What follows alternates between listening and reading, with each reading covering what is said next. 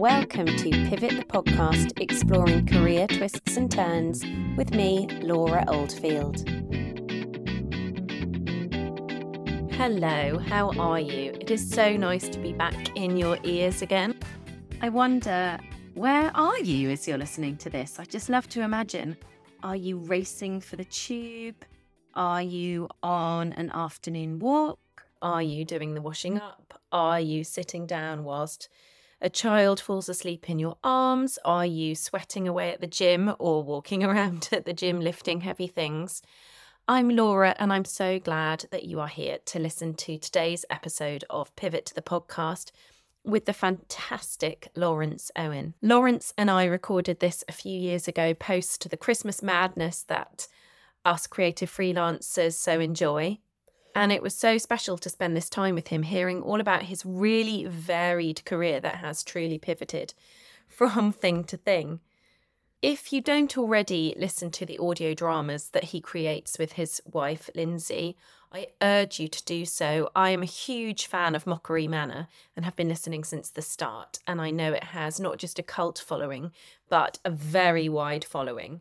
But Laurence has created so much wonderful work in his career from being a voiceover artist to an actor to a podcast and audio drama producer to a composer. He's also one of those people who I think shows us just what humanity is capable of in the sense that whenever I speak to young people and adults about why we need to justify the existence of things like the arts or other creative endeavors, it's because surely that is such a big part of the privilege of being human, being able to do these things, being able to express ourselves in such a multitude of ways. And that's what Laurence does so clearly.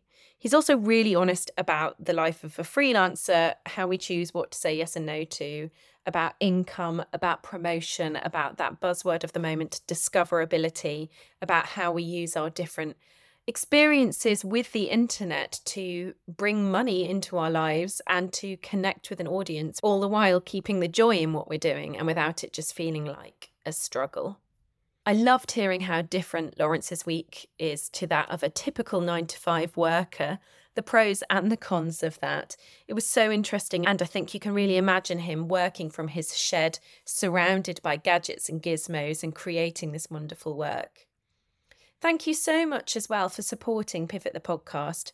We are really upping the numbers in terms of downloads, and I will keep asking you to please like it, leave me a five star review. It means so much, and subscribe.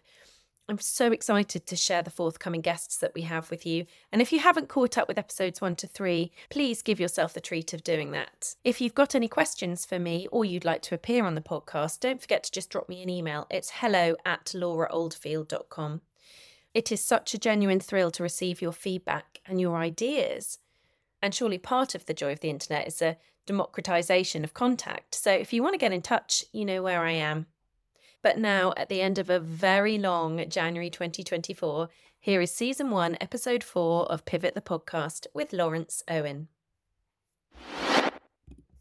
Welcome to Pivot the Podcast with me, Laura Oldfield. And I am so excited, so intrigued, and so desperate to get into talking to the wonderful Laurence Owen today. Laurence, welcome to Pivot. Thank you so much for being here. Thank you. What a pleasure to be here. And for those of you who are new to the world of Laurence Owen, could you tell us a bit about who you are, what you do, what you spend your days doing, and I guess how you make money? right. So, I have been at various points a composer, a musician, an actor, a voice actor, a podcast producer, uh, a graphic designer, and probably many other things that I've now forgotten. But what I mostly do now is I make audio dramas in collaboration with my wife and creative partner, Lindsay. We are Longcat Media, that's our company. And for the last sort of four years, we've been pretty much full time making audio drama podcasts. And for all of those like me who just love a crisp sound in their ears, it is such a dream to have somebody with such a beautiful audio setup. So, for all the geeks among us, thank you so much because hearing your voice through my ears, that audio setup is delicious. And I can tell it's what you specialize in now. Um, there are so many things that I want to ask you, but I actually want to know more about the audio drama straight away. I cannot imagine the process that goes from we've got this cool idea to we have produced an entire drama. And it really is with you two. There is so much of it that is you and Lindsay, isn't it? Could you tell me a bit uh, more about how it comes from this this dream in your heads to this incredible production? Sure. Well, if I can sort of just go back a little bit, uh, when I was very young, I was in lots of bands and I was playing a lot of music. And then I went to art college for a year to do a foundation and then my undergrad was in digital music and sound arts at Brighton. And so for that, I was playing, it was a very kind of loosey goosey course, and, and we played with lots of different ideas for not very long. It was a sort of introduction to a bit like a kind of an extension of the foundation, but for sound and music. And one of the things that we touched upon for a slightly longer amount of time was sort of media composition for film and TV scoring and you know and and theater and anything else basically music that is made in order to support something else whether that's okay. on screen or stage whatever. And i knew i enjoyed that but when i was much younger as a kid i was an actor. I've always enjoyed drama and and that make that sounds terrible i've always enjoyed drama. I don't mean that kind of drama. I've always enjoyed being uh, like performing yeah. I suppose is a better way of putting it. Yeah. I'm not like a total drama queen, I hope. You're not constantly looking yeah, just aggro and argy bargy wherever I go. No, I don't mean that. So stories, I suppose. I liked I liked composing music for media because it's basically using music as a way of telling stories. And then I thought for my final sort of degree showpiece thing, a good thing to do with that in mind would be an audio drama because I really I grew up listening to things like The Hitchhiker's Guide to the Galaxy and and yeah. you know classic things like that. Um, and I thought, well, I, I, can do some acting. I know some people who can do acting, but I can also do music and I can also do sound design because of what I've been doing on this course and, and stuff I've kind of just been observing and, and playing around with in my spare time. So an audio drama kind of made sense because I realized I had all of the tools to make an entire production that sounds sort of filmic and, and epic and can be as large as I want without the expensive bit, which is the visuals. And so what I did was I, I made for my degree final piece adaptation of The Hound of the Baskervilles, the Sherlock Holmes story. And then I kind of thought, okay, well that's that's fun and I graduated and forgot about it. And then I started performing gigs with my own songs when I moved back to London. And that I did that for a little while and it kind of fell by the wayside. I didn't really kind of find I was fitting into the sort of acoustic songwriter nights that I was playing at. Okay. So I was living with some comedians at the time and they said, well, why don't you take your kind of storytelling songs that had a sort of shred of humor running throughout them and try them at a comedy night. And I wasn't really sure about that, but I tried it and it sort of did work. So then I started writing more comedy songs and writing and, and performing at a lot of comedy nights. And then going to uh, the Edinburgh Fringe for the, for the, first time, which is where I, I met and and got together with my wife Lindsay, and we started working together quite quickly after that in in various capacities. So we made shows together. We sort of moved away from kind of the more stand-up-y comedy side of things and started making essentially theatrical comic musicals, which at first I performed them and we would write them together. Lindsay would be in charge of the script and I would be in charge of the music. And then eventually we started performing them together. So we did a couple of shows where we were both on stage. We toured one of them for a while. That was an adaptation of The Time Machine, actually. That was another adaptation the H.G. Wells story. But most of what we were making was our own work, original work. And then after doing that for an, a while, we sort of decided I'm not a bit sick of being on stage. And the fact that, particularly with the Edinburgh Fringe, you have like 15 minutes to get in and out of the room. The changeover times are insane. And yeah. so you can't really do anything very elaborate and obviously the you know the music in the sound worlds that we can play on stage can be as elaborate as you like mm. but you're very very limited by the fact that it's live and unless you want to lean really heavily on kind of triggering if, pre-recorded sound effects on stage, which isn't particularly interesting to look at. Mm. You're kind of a bit limited in, in what you can do, and obviously, you know, sets are just completely out of the question. You can't have yeah. anything with you unless it's made of cardboard, maybe. And we did a little bit of that, but it came to 2019, crucially, and we Brilliant. said we don't, I don't think we really. I think we might t- not do Edinburgh next year, and let's kind of maybe think of something else. Well, actually, that's not quite how it how it shook down. We we had planned maybe next year in 2020 we'll come to Edinburgh, but we'll also do a podcast to go with it because we had this idea of making a sort of creepy story set in a creepy theme park, and we thought that might be a fun fringe show. And we had this idea that we would do an accompanying podcast that would be like more tales from the theme park, a sort of, you know, yeah, an accompanying thing. And so, autumn of 2019, we started making this audio drama set in a theme park, which was which is an amazing setting for an audio drama because it's so such sonically. Idea, Laurence, such a good idea. It's so sonically rich, and we've all yeah. been to you know a theme park at some point in life, and you kind of mm. know what it sounds like. You've got mm you've got the sounds of rides and crowds and stuff. But what you also have is you're walking around and you can usually hear music coming from two different places at once that clashes. So you have something, you know, it's a kind of a cacophony of sound. So I thought, we, well, we thought this would be a really rich setting for an audio drama that we could, for a story that we could tell in sound only. And so that was the birth of of Mockery Manor, which was our first first series that we started in 2019, and it quickly became like us saying, you know what, forget the Edinburgh show. This is far more interesting. Let's just focus on that. And it ended up being a good decision because obviously 2020, you know, there was no fringe, there was no nothing. Mm. But we found ourselves in a position where we could kind of go, well, I think we can carry on doing this because we had to swap everything to remote recording. But, you know, as we're demonstrating right now, Yes. That's totally fine. That works. It's a bit inconvenient with actors, but you can make it work. So we we recorded a lot of Mockery Manor season one remotely, and then that finished, and we had a little bit of brief respite from lockdown, but then we were thrown into another lockdown after that. Yeah. But while we were starting to make well, while we were making Mockery Manor, we decided to, we, we were enjoying this so much that we're going to form a little company. So we became Longcat Media, which was then and is still today just me and Lindsay. That's all there is to it. That was one of my questions. I was wondering, is there a team behind the team? But no, it's just the core two of you. Yeah. Apart from our actors, we do yeah. everything. Yeah. Wow. Okay. And we also we also act in it as well. But yeah, all production side of everything is just us.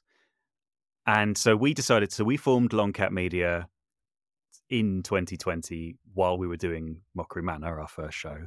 But we also had this idea that it would be a great thing to do a musical. We were quite interested in this pirate story, the story of Anne Bonny and Mary Read, who were famous pirates from the golden age of piracy. But they, there's a, a lot of speculation about them, but we don't know an enormous amount about them. And a lot everything that we do know mostly comes from this one book, The General History of the Pirates, which is maybe written by Daniel Defoe, but no one really knows. They think it's more likely this guy Nathaniel Mist, who was a journalist.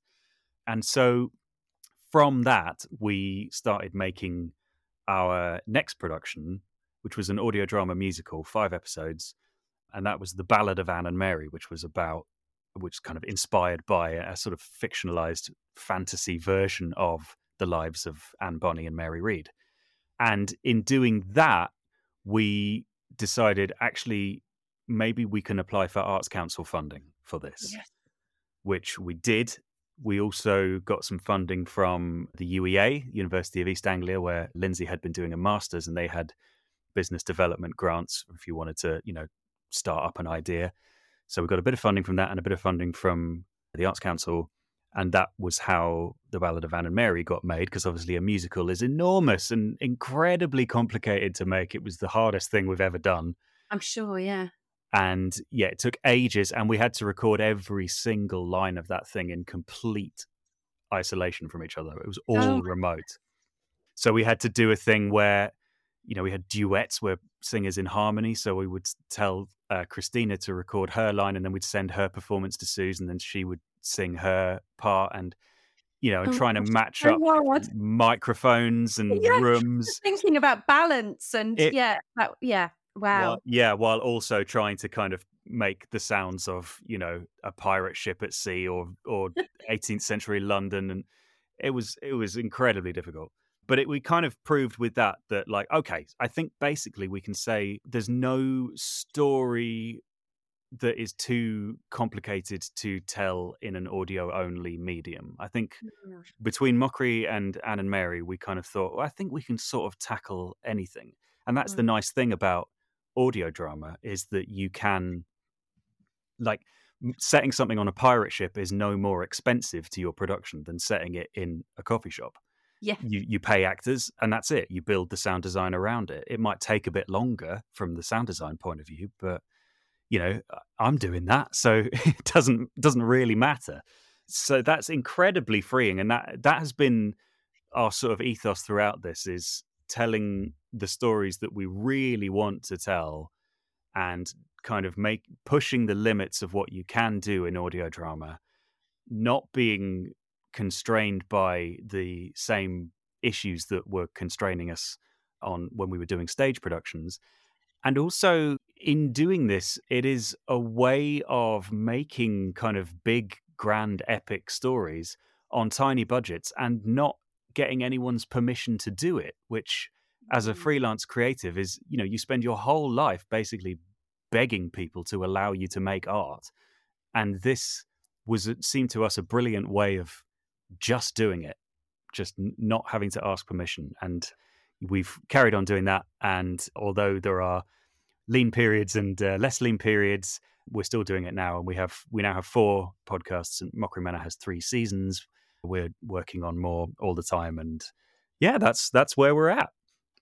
And I think all the freelance creatives and all those who aren't freelance creatives up and down the country and beyond will be giving little cheers to hear that wonderful thing that there is a, duo who are enabling not just for themselves but for others the opportunity to have some creative freedom. Because as you say one of the many frustrating things about wanting to create art is so often there are limitations around what we are allowed to do because it all depends on who's going to let us according to law and money and it comes down to law and money.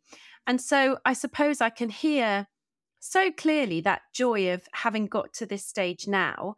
One of the things i'm always fascinated in discovering is how you how you create how you foster and how you continue to foster the resilience to keep showing up for your big ideas and your big dreams when the climate that we're in the culture that we're in doesn't really want us to do that. It would much rather we went and did something that fits into a, a box that we can all understand in hours that we can understand and doing something useful that we can understand. So, how do you, mm. and I suppose that you can speak for Lindsay, I don't know, but how do you, Laurence, find that you keep that resilience going in those lean periods or, or those periods when others just don't seem to get it? Yeah, I mean, it, sometimes you you do think, would this be easier to just get a, a sensible job? But it, the, the truthful answer, I think, is is no. It probably isn't going to Mm. be easier to do that Mm. because I, I don't want to say anything kind of like we were born to do this, you know, because Yeah. that's that's uh, a sort of a PR'd answer. But I think there is truth in the fact that we're we're so much happier operating in this freelance way that we are going to be better at it than if we were working in the the confines of a more normal in inverted commas yeah it, well i'm not going to say normal but working for other people in Mm. in an employed capacity. And you know we both do that. We we do work for other people and i am still freelance composer and sound designer and, and voice artist and i play in function bands. I do all sorts. Yeah i think the the the thing that keeps us doing it is is actually just quite simple is that it's it's really fun.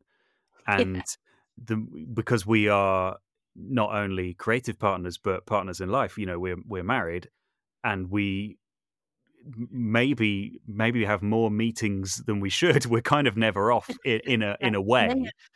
So we'll be just, you know, having breakfast somewhere and going, oh, this song that's playing, wouldn't that be cool if we did something like that?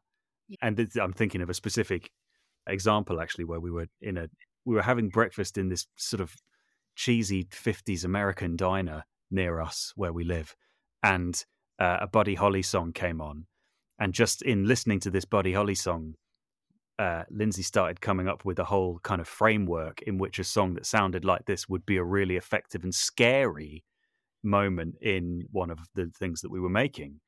And I was going, yeah, it could really work. And then, yeah, and, uh, and it'd be like playing against type. It would be, it would be using sort of recontextualizing a chirpy song in a kind of Stanley Kubrick like way, and then blah blah blah blah blah. And then it all just sort of we we kind of just do that so much that we we keep getting re-excited by things. And the, the only problem with that is well, there's I guess several problems with that. Potentially, you can just never be off, and you just sort of never yeah. stop working.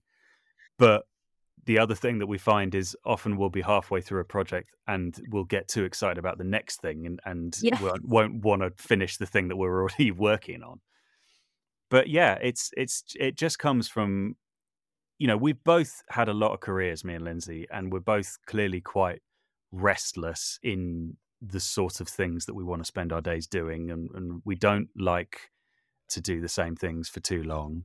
Mm. But this seems to be this seems to play to our specific strengths so neatly that it really just feels like a, a, a great fit. And you know, reassuringly, we have found that it's been the most successful thing that we've done. We've built an audience like this in a way that we never managed doing other things, which is really gratifying. And you mentioned that you've had lots of different careers for both of you. As you know, this this podcast is called Pivot. Mm-hmm. But I wonder if your different careers, where have been the links? Have there been any links, or has it been I've done this for the money, I've done this because it excites me? Tell me about some of the other things that you've done along the way, and and any in particular that you think I might be interested to hear about, or or any that were awful. I'd love to hear about as well. Oh, sure. I mean, I can give you plenty of them.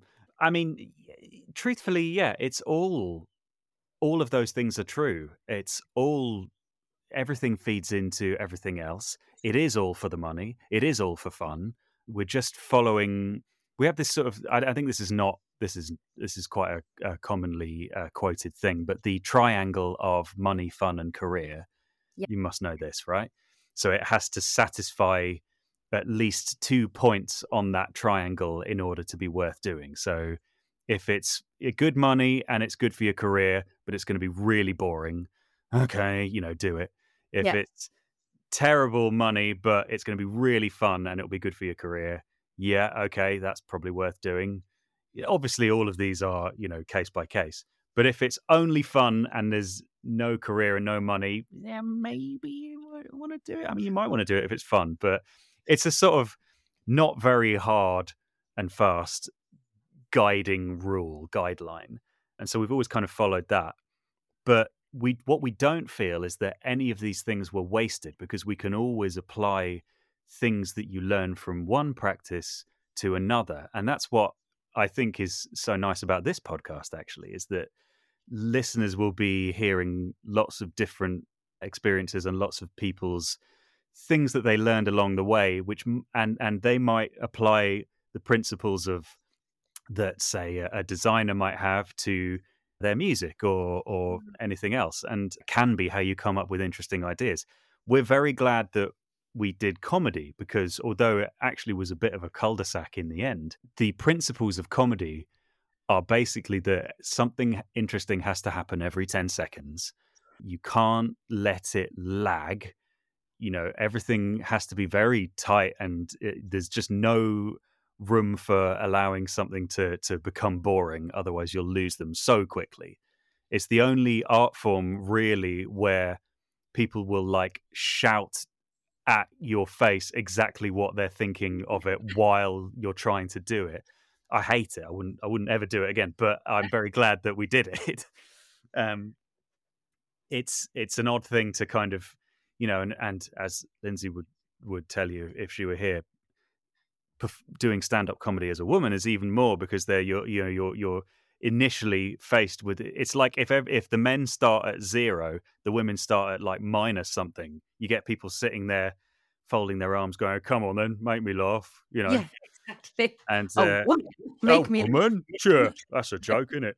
And it's it's terrible. The the sort of, I guess, having a really robust story. If you're if you're calling a stand up routine a story, it having to be really robust and watertight is quite a nice thing to take into audio drama or or making you know narrative work of any kind. It means that hopefully they're very sort of densely packed and, and rich our stories. And of course, you know, making music, I've never had a, a, a sort of a particular style of music that I make above any other or, or that I like to make. I have things that I enjoy, but I, I make different music every day.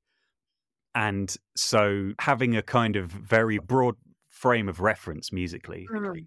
means that you can make less conventional choices, more interesting choices, such as, for instance, the you know recontextualizing a, a song that sounds a bit like Buddy Holly and making it creepy Yeah. is something that is very cinematic. Taking the principles of one thing and applying it to another yeah, yeah. is is a, a great practice, and I'm glad that we have done so many things in order to be able to do that. Have you found that because you've done so many different things, and you may not have found this, and I hope you haven't, but have you found because you've done so many different things that you've ever been faced with the okay, so when are you going to grow up and decide what it is you're actually doing? When are you going to stop playing attitude? Has that ever been presented to you? Yeah, I mean, our families are very supportive of us, so that's never been. We've never got anything Right. from them. We don't have children, and we don't have any plans to have children, so we are only kind of responsible for ourselves, mm. which means that you know that pressure to, in inverted commas, grow up is definitely not there in that department. Yeah. And I don't know whether that would that maybe that would change things or maybe not if we you know if we did have children. I think we are clearly fairly comfortable in sitting in that strange place of not quite knowing what the year is going to bring. It is maybe something of a privilege to be able to do that. In fact, it definitely is. But uh, I don't think it's something that, in essence, bothers us. I've only had one job that was a kind of, you know, a, a show up to work type job in my life, I think. Yeah. Apart from, you know, little student jobs. I went freelance at the age of 23, 24. So the the, it, the only time it, you ever kind of worry about that sort of thing, and I find, is is in situations that really don't matter, mm-hmm. like trying to explain. You know, you go to get your hair cut, and they ask what you do for a living, and you have to go. I don't know. I could tell you, but you you probably won't get it, and Yeah. also you don't really care. You're just making polite conversation. Yeah. And if you say you're a musician, you have to say, "Oh, what kind of music do you play?" And then, then, uh, well, they say that, and then you go, "Well, it's different every day, isn't it?" I don't know what. So, but all of this is stuff that doesn't actually matter when you're in conversation with people who are actually interested and and who care about you, or or you know, it's something where it actually is a bit more significant. You're in, in a real kind of human connection. Then you you're okay with sort of sitting in this idea of of not quite knowing how to neatly describe what it is that that you do. I mean, I find that anyway. It'd be interesting to see whether uh, people have similar answers to this question. But I think, and I hope that it's funny you mentioned children. My own children, Hmm. my oldest, she's coming up to secondary school and she's very aware of what mummy and daddy do and being married to a freelancer Hmm. and knowing that mummy has a combination of work. Some of which is very obvious to her. You know, if mummy goes into a school, she understands what that is. If mum, but now she's old enough to understand mummy's recording a podcast. Well, she knows what one of those is because she can listen to a podcast. Yeah. She knows if mummy's on a film recording. Oh, listen, there's mummy going ooh in Barbie. Cool, that's really cool. But I think the part of the narrative that I want her and all my children and all the children with whom I come into contact is how is it that I want them to go and live their lives? I would like them to live their lives doing work that makes them happy that challenges them and scares them a bit, that really excites them, and that helps them make money mm. so that they can then have a happy life. And I think what you've described so beautifully there is that really that's what you do. And how wonderful would it be if that's what we could promote more rather than just these arbitrary titles? Not to say that we don't need people whose jobs have titles, who perform a very obvious, useful function to society. But I would suggest that the work that you're doing is kind of the epitome of what surely we all hope for, don't we? That excitement that every day I get up and I get to do the thing that is is what I would do even if you didn't pay me, which of course we know is a curse because then mm. people go, but you love it, right? So you're just going to do it for the love of it. And we know that that is insulting and completely, um, it's just not fair and it's not true. But hearing you speak in that way, it sounds to me that if you had that conversation, you know, at the barbers and they said, right, what is, what is your values driven work that you'd be able to give a very snappy sentence in response. Yeah. And, and would you say, so I guess leading on from that, what are kind of the values in your work and and do they come across to your life as well, do you think? Beyond work. Although as you say, there's such a strong overlap between the two of them. Maybe you can't separate them. And maybe that's brilliant. It's such an interesting question what the, the values are in our work. I don't really know. I mean, I, am sure everyone starts by saying they don't know and then continues to work it out over the next five minutes. Maybe I'll do the same. To do that right now. I, I don't know. I mean, I, we what we set out to do with Long Cat was to make you know big, emotional, silly, fun, sort of escapist stories, adventure type stories in a way, even if that adventure is set in one room we wanted to essentially it's it's sort of maybe considered genre fiction what we do, I guess. But then, you know, if we were to make something that was more in inverted commas literary, we totally could because we own the means of production and we're in charge of what we do. I suppose the value th- that we always want to keep in our work is that it is much on our terms. Yeah. And although we, you know, we will have meetings with people in the more uh, mainstream traditional industries, the creative industries, so people in theatre and TV and film and and and so on. What we always uh, come back to and and what we found ourselves thinking more and more recently is if we were to do that, would it be better? So, say uh, I kind of don't want to necessarily name any specific entities, but the big one that British people seem to be incredibly proud of that started in the 1920s, right? That big broadcasting thing. We've got there, yeah. Yeah. Like to do something for them on the radio would be much worse than doing it ourselves. Everything about the experience would be much worse. We'd yeah. make far less money. Agreed. Definitely. Um, we would have no control. It would go out maybe once, and then it would fall into the sea for as much of difference as it would make to our lives or anyone else's. Yeah. And it would just it would get no love whatsoever, and it wouldn't be done in the way that we wanted to do it because there wouldn't be enough time or budget or inclination on our part to do it properly. So I guess I don't want to say like fiercely independent in the way that some people do, but keeping that spirit of going, well, if we do it ourselves, it will probably be better in in a lot of cases is a thing that we we always is that's a value that we hold pretty dear. And that's not mm. to say that we're ruling out collaboration or or you know co-production or anything like that or or even you know a, a future of these audio dramas in, in other media like uh, stage or screen but they're having sort of going from a position of asking permission you know seeking sort of recognition from other people basically going hello uh, let me introduce myself my name's so and so and i'm i'm can offer you this that and the other and you're probably not interested but anyway there you go that is quite tiring and eventually Absolutely. kills your love for the whole thing so to kind of go, well, we want to do this. All right, let's do it now. Is the most valuable thing that we have, I think, as creatives, me and me and Lindsay, and I would I would wish that for everyone. I would too. I'm hearing this. I'm calling that value f- freedom. I'm Mhm. going with that for now. Okay, yeah, cool. Let's Um, go with that. And and so how does that translate into because I'm somebody that likes to imagine, you know, the the meeting around the breakfast table in the morning, you and Lindsay, right, what are we doing today? How does it work? How do you live your your work day? Uh, does it change day to day? You said, you know, you get up and you make music every day. I guess you have the you have the freedom to go, no, can't be bothered today unless you're on deadline. But how how do you how do you work? Well, generally, we are pretty, we're kind of at the same time very lenient bosses and terrible bosses to ourselves.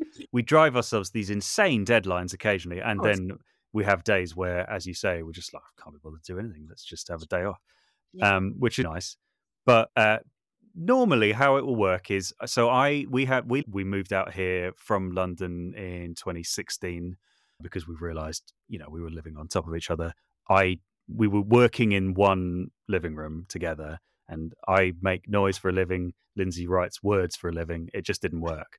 Yeah. So we moved to uh, a little house in Norwich where in the garden I have this brick outbuilding, which I'm in right now, which I've turned into our studio. So I have all my instruments here. I have my computer, all of our microphones. So when we have actors over, we record them in here. So I work out here most of the time. And Lindsay has her office in the house. So generally, if we're if we're both at work at the same time in the day, we will we tend to have a fairly casual morning. We do a lot of our kind of thinking and talking and checking in sort of in the morning up until about noon, and often we'll start around then. But I might well work until 11 p.m. or midnight. It seems to be that that is the rhythm that we fall into most comfortably. That's not to say that I, I'm not like not a morning person. I quite like the mornings; they're, they're valuable time. But I seem to work. I seem to be fine with working into the evening, and so yeah, we will we'll we'll kind of you know we'll be messaging and we'll check in, say is it coffee time at various points throughout the day. You know, sometimes a cat will walk in and Cool. interrupt things and walk across the keyboard and all of that. And maybe that's the time to take a little break. But sometimes, yeah, I, I have had it that it will have got dark and I haven't noticed. You know, if you're really Yeah. into something, then then you know you get that wonderful thing of like being in a kind of trance state. And then there are some days where it's like pulling teeth Yeah. and I just can't face listening to my own voice or yeah. or or trying to write some bit of music or or you know so the, it's it's not all you know big fun there are a lot of days where it's really boring but there's always this goal in mind and of whatever it is that we're doing and, and we always want to see it through to completion and we want to put it out and we want to do it in a timely manner crucially because i think you, you could you could tinker forever and that just gets you nowhere Yep. so yeah the kind of the the sort of advice i would give to anyone doing something like this would be do the work be be kind to yourself but also you know just get your head down and do it. Don't like make too many excuses. But once it's done don't like keep doing it. Just recognize when it's done. It's if it's like get it to a point where it's really good and you're really happy with it but once it's really good don't try and make it gooder. Yeah. too much. Too much. It sounds like you know a that'll do attitude and i'm not saying No, that at all. doesn't. i'm it just saying doesn't. like know when it is ready. Yes, yes. Um, I was talking to a writer friend recently about his process and saying, you know, how do you keep showing up for the words? And he said, well, the main thing you've got to do is read a lot because if you don't read, then you're never going to be a good writer. And would you say that's the same if we take it from a from a musician's context that yes, we've got to show up to do the composing and the performing, but if we stop listening, that's that's when the wheels come off. How do you keep showing up to write music and what is it that gives you that, oh yeah, I've got to try that? Is it all the I heard that in a 50s diner or tell me more about what your process is. And in fact, I should just say one of the things I'm very interested to explore in 2024, and if anyone wants to email me about this, I'd love to know, is people's creative processes because I think that's a really challenging thing to be asked. What's your creative process? And I think most of the time it's when I just turn up and I try. but are there specific things that help you to keep inspired, to keep going and, and to keep producing? I mean, I think the the thing about reading a lot is certainly true. And, you know, Lindsay lives and breathes stories in her life. She she reads a lot. Obviously, she's our writer for all of our mm-hmm. productions and she's fascinated by people and characters and uh, that is clearly what excites her and motivates her in the same way that music and sound excites and motivates me and so yeah you, i think it's very important to listen to a lot of music if you're if you're trying to compose i composer friend of mine says he writes something every day which is that's yeah. extremely disciplined he he is quite a machine but yeah, I think maybe you can take from that what you want. I don't, but everyone works differently. I mean, some people are Stephen King, you know, they just can't stop yeah. and need absolutely no breaks from it. But yeah, I think staying curious in that way is really important. I think one of the interesting things that I was told by a composer's agent, you know, you can take from this what you want, is if you're putting a show reel of your pieces of music together as a portfolio on a website or something, don't put your super slick orchestral thing that sounds like Hans Zimmer first. Put your weird thing that doesn't sound like anything else first. So, because essentially, I guess what she was getting at is eh, anyone can do super slick. You like that is the kind of default, you know, the big hybrid orchestral, big sort of movie sound, the trailer sound, the the I don't want to I don't actually want to say the Hans Zimmer sound because Hans Zimmer is an incredible creative and, and and inspired composer, and that's doing him a disservice to just say the Hans Zimmer sound. But it's inspired by the the sort of trademarks of his sound. Yes. Is so much a kind of default of of media that putting that first doesn't actually tell the listener very much about you. But a weird thing that you wrote with a cello and a theremin and a piece of string might be might tell them more about you and they, maybe they need a thing for a theremin and a, a, a, theremin and a cello and a piece of string or maybe they don't but but the point is they know that you're up for trying things i guess yeah so yeah i think staying curious sounds cliched but is always true and not getting too hung up about sounding a particular way but following all of your interests, I guess, would be. I love that last one because so much of creating art is about ego and if I create this sound or I create this visual or I create these words, what does it mean about me as an individual? And to be able to detach from that and say, this this is the sound right now, these are the words right now. Yeah. Is, is a hard thing to do, but but a very wonderful thing to do. Yes. And yeah. I and while I think of it, one of the other things that we always say uh, to people who ask us about um, starting podcasts and starting audio dramas is don't end game it too much. If you want to do it, definitely do it. But we had a conversation once with someone who said, I've got this great idea and I, I haven't done any podcasts before, but I've got this idea. I think it'll be great and I want to know how you monetize it. And oh. I thought, okay, I admire the the brashness of that and the kind of you know like money is important you do have to talk about money it's, it's how we live obviously but if you have a podcast idea and you're starting from nothing at all forget it there's no way of monetizing it from the very beginning you have to build it up first and you know it is a luxury to be able to take the time and a privilege to be able to take the time to invest in it and build it up slowly. But unfortunately, it's necessary. And Absolutely. if you're coming at it from a kind of how as a kind of get rich quick thing, you're never gonna you're never gonna make it. And also, if you're going at it with a sort of like, okay, I'll do this, and then it'll get turned into a TV show. Yeah. That's also probably not going to work. It might do. It might happen by accident, but it's more likely to be successful if you just try and make it good. And then, you know, then it it will follow. If it's good and if it has your heart and soul poured into it, it's far more likely to succeed than if you tried to do it in a particular way that you think will lead to something else. You mentioned that you and Lindsay with Long Cat Media, you are Long Cat Media, mm-hmm. and you are creating audio dramas now that are successful in in the way that success means so many things. Yes, they are fantastic pieces of art, but they are now also providing an income for you and Lindsay. And one of the hardest things and best things about having this complete creative freedom is there isn't a marketing team behind you, there isn't a sales executive, there isn't HR, mm-hmm. it's you and Lindsay. How have you managed to create this loyal community of fans? How have you managed to take it from, well, I love it and my mum loves it and her friend listens to it, to no, this is something that people want to pay for? And how have you actually reached that community in the first place?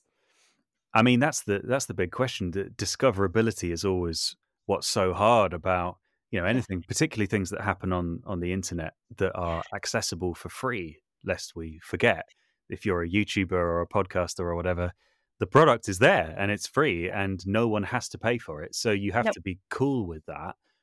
And there's a degree of sort of shamelessness involved which is you know and and rightful shamelessness of going look yeah. if you like this please consider supporting it. So just asking is is an important part of it. We could be better at it to be honest.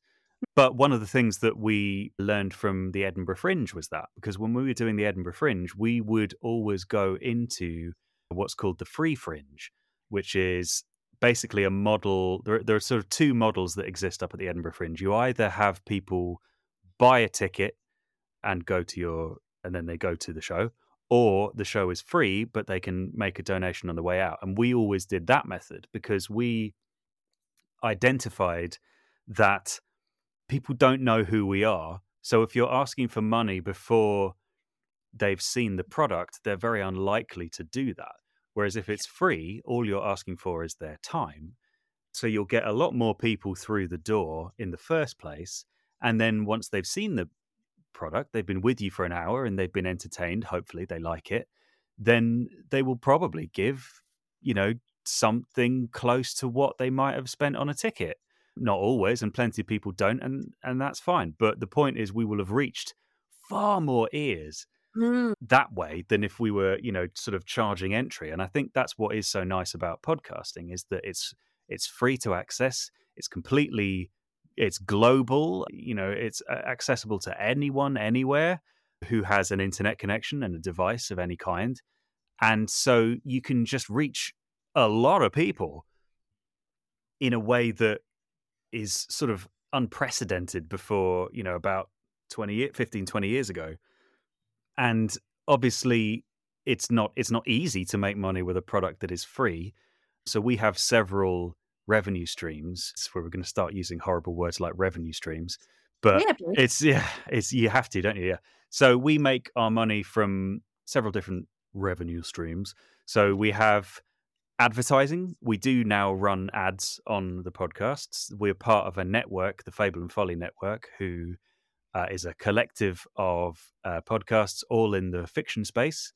They're a Canadian group. They're absolutely wonderful. They do lovely, lovely work and they're really supportive of all of us on the network and it's been a that's been the best thing that we've done actually you know mm. since starting this is, is join that network it's been great for us so they, they very spooky trailers sometimes when i've listened to a podcast like this is terrifying well that might have been one of ours because we have a horror show that we like as well but yeah so they yeah they they're brilliant fable and folly so we run ads on the podcast that they secure for us they are our advertising contact which is great which means we don't have to worry about that. We just say, yes, we're happy to run that, or we're happy to record an endorsement for that, or not.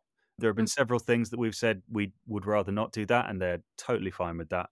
So they're a great organization. So we, yes, that's one of our revenue streams. We run ads.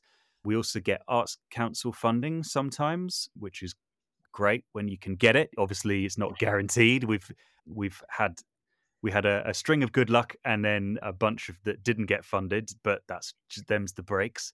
So yeah. you know we'll, we we keep applying for specific projects, and if you don't get it, you can kind of go, okay, maybe it does need work, or maybe it's that was just you know n- not our time to do yeah. that. And then we have subscriber model type affairs. We have Ko-fi, which is spelled K O F I, which is kind of similar, really. So we have people that support us on a one off basis, and we have people that support us on a monthly basis and that makes some income as well. We have quite a lot of merch now, and it does all right.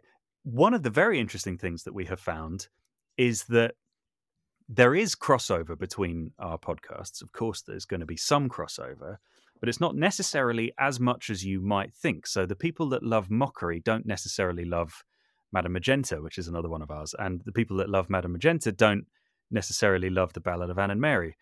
And mm we find that uh, different revenue streams kind of are more successful with each one. So it's interesting. Advertising wise, Mockery Manor is our biggest show. It gets the most downloads. So that is the most valuable for from an advertising point of view, just because it appeals to, you know, clients more. From a merch point of view, the Ballad of Anne and Mary is very effective a mm. lot of mm. people want the soundtrack and and want we've we've made a like a little theatrical program for it, and a lot of people buy that, even though it's actually one of our smaller shows in terms of downloads. The the merch side of it is very good, and then Madame Magenta, which I haven't really talked about. So Madame Magenta is Lindsay's psychic medium character, who it's a it's a brilliant character. She performed as her for many years, did Edinburgh shows as Madame Magenta so she's uh, the idea of Magenta is that she's genuinely magic. She really is like able to speak to the dead, and she has magical powers. But a lot of the time, the dead don't say anything very useful. So the character of Magenta bullshits her clients quite a lot because actually that's what they want to hear, and that's the uh, the greater yeah. kindness. So yeah, that's a, we do it. It's a basically a kind of. It started off as a sort of an audio book. She'd written some books as Magenta, and so she was reading the books and I was playing her husband Bernard, who's sort of Magenta's biggest fan, who kind of in the background pushing the buttons. But that has grown into we've done like a hundred and something episodes of Magenta and Bernard now. Wow. Become a thing with quite a loyal little following because it's much more informal. It's just us talking, and uh, yeah, we do have stories and sound effects occasionally, but a lot of the time it's quite a almost chat like podcast. A lot of it is improvised. Mm. So it's a comedy storytelling chat podcast. And for that, because people feel like it's sort of like a parasocial relationship, they really feel like they know Magenta and Bernard. That's the one where people tend to donate to, you know, and sign up to be a monthly supporter. More often yeah. than not, they'll say we love Madame Magenta because it that's the one where they feel like, oh, I've really made a connection with these folks. Let's give them some money. So each one kind of brings a, a different side of the of the revenue stream, which is which is we couldn't have predicted, but is really interesting. And I think just hearing you say at the end that we couldn't have predicted. You know, I talk about pivots as if we're talking like, yes, I was a lawyer and then I became a plumber and then mm. I became a freelance artist who specialized in pictures of fish. But actually, what I find so exciting to hear and to reflect on is all those different jobs you talk about. And, you know, I know, let's be realistic that yes, this is what takes up the majority of your time. But of course, there'll be times where you go, oh, that's a nice voiceover project. I'm going to go and do that. Or, yeah. oh, that client would really like some music for their documentary and I'd really like to compose that for them. And it stops you getting like the middle of the night money sweats as well, which we all have as freelancers. Oh, yeah. But, but it's these, these little pivots that you constantly take and adjust and tweak and refine. And I think what will be so exciting for people to hear is so often this this podcast is not just about creative people but we underestimate creative people at their peril because what you've just described is such an astute and canny sense of understanding of business of having to be so flexible resourceful and adaptable of having to make decisions that really impact the bottom line that impact the the the whole reputation and culture and longevity of the the product that you are creating you know this is why when people talk about the importance of creativity creative people are clever You know, they can create and they can make good decisions, really good decisions. It's so inspiring to hear you disc- uh, discuss the way that that the podcast and the audio drama model has has grown for you both. But on those money sweats, I was saying to you before we started recording, we're recording this at the beginning of January on the day when it's snowing and a bit bleak and a bit grey and it's it's an exciting time in terms of ideas, but it's not the best time in terms of the bank balance. You said that you don't like to plan too far ahead. Do you have the yet yeah, we'll keep 3 months worth of salary in the bank just in case, or are you a bit more fly by the seat of your pants? Definitely that second one. yeah.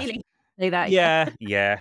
No, I mean, you know, we're we're, we're kind of like we're, we're, it's i'm making it sound like it's really bleak we're we're always fine but there are yeah definitely leaner periods and you can sort of predict them a bit like we know that this is going to be a quiet time for freelance work and also a quiet time for advertising on the podcast as well. No one mm. no one buys anything in the first quarter because everyone's you know broke after Christmas and it's just yes. a, a, bleak depressing time.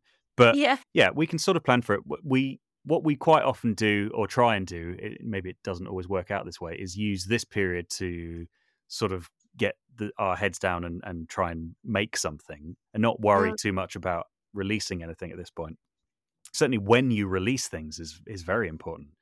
In the run up to Christmas, we've done two Christmas specials for Mockery. And one we put out on the 1st of December one year. And then this year just gone, we put it out on the 15th of December. And although it wasn't really uh, like as strictly Christmas flavored as the one before, we did find like oh, that's a bit too close to Christmas. You know, people are yeah. a bit preoccupied really yeah. we probably should do it's actually made me have a little more sympathy for the horrible big corporations starting christmas in september i think that's a bit early but you know we should probably be releasing our christmas material in like november so that there's time for it to to live and so that's you know one example of that but there are things that are sort of less obvious like our numbers always dip on the weekend yeah. Um, weekends are just fewer people listen to podcasts because yeah. they are there are fewer people commuting. There are fewer people at jobs where they might be able to listen to something while they work. Yeah. It's just loads of reasons. They might be seeing family or just, you know, living their lives and not listening to podcasts. So we always try and avoid releasing things on on weekends. We tend to aim for Tuesdays because Monday is chaotic. You're trying to catch up after this is funny for us because obviously all of our days are you know completely no different from one day or the other we don't really know what weekends are but yeah but yeah we recognize and remember from past jobs that mondays are full of playing catch up so you don't really have much time tuesdays you're kind of in the swing of the week yeah. so midweek is when we always release and, and that kind of thing we discover by trial and error and just looking at stats. One thing that's really nice about a podcast as well, of course, is that you have you know more stats than you could ever know what to do with just sort of given to you and, and the danger is that you become too obsessed with the stats and start going oh we got 100 more downloads yesterday. What does that mean? It like it doesn't mean anything. yeah. It means nothing. Yeah. absolutely nothing. It will all level out. But yeah so but there are some things you can kind of use to your advantage like that. And when you are having this time of creation, of planning, of making something new without that pressure of we need to release it now, do you find that you have any kind of rituals or routines, or are there comfort blankets of songs or comfort blankets of books that you might go back to and reflect upon and read? Or other things that you do to kind of get that creative fire burning again? Or is that all far too tie it up neatly in a bow and it's just much more random than that. I mean, it's it's pretty random. Quite often, the spark of an idea will come from this. One of the things that has happened a lot is Lindsay will ask me, "What kind of music do you feel like making next?" Nice. And I, which is you know a lovely thing to be asked. And so I might go, "Huh, okay, yeah, right. I'm really into 70s psychedelia, like, you know, Pink Floyd and kind of prog rock and, and that sort of late 60s psychedelic wig out movement. And so we have a we have an idea that we're kind of working on now that has been on the back burner for a while, and we eh, we keep sort of toying with it in our minds that would have a setting. It'd be set in the 1970s, and so I've got one of the things I do is keep an eye on Facebook Marketplace for weird instruments. Of and course. this organ came up. It was in a village hall near us, near Norwich, and no one wanted it. It was free. All we had to do was go and get it. We had to hire a van. But it's a 1980 Farfisa organ that, you know, has this so much character. Electric organ has so much character. It just sounds like a Pink Floyd record. And you know, I'm not an organ organist. I'm a guitar player mostly. I can play a bit of keyboard just to get by, but you know, I'm not. I, I can't be doing with using feet as well as hands. What? How does that work? That's no, it's just, too much brain gym. That's baffling. That's total brain gym. But you know, we've got it, and that kind of thing can be really inspiring. And and and you know, Lindsay might similarly get into a, a setting or a, a character in history, or you know, just a particular little spark that will get her thinking or get me thinking and get us talking and and we just sort of have ideas that Mm. not I mean not all of them end up coming good. We did once work out a detective story set in Victorian London starring two cats.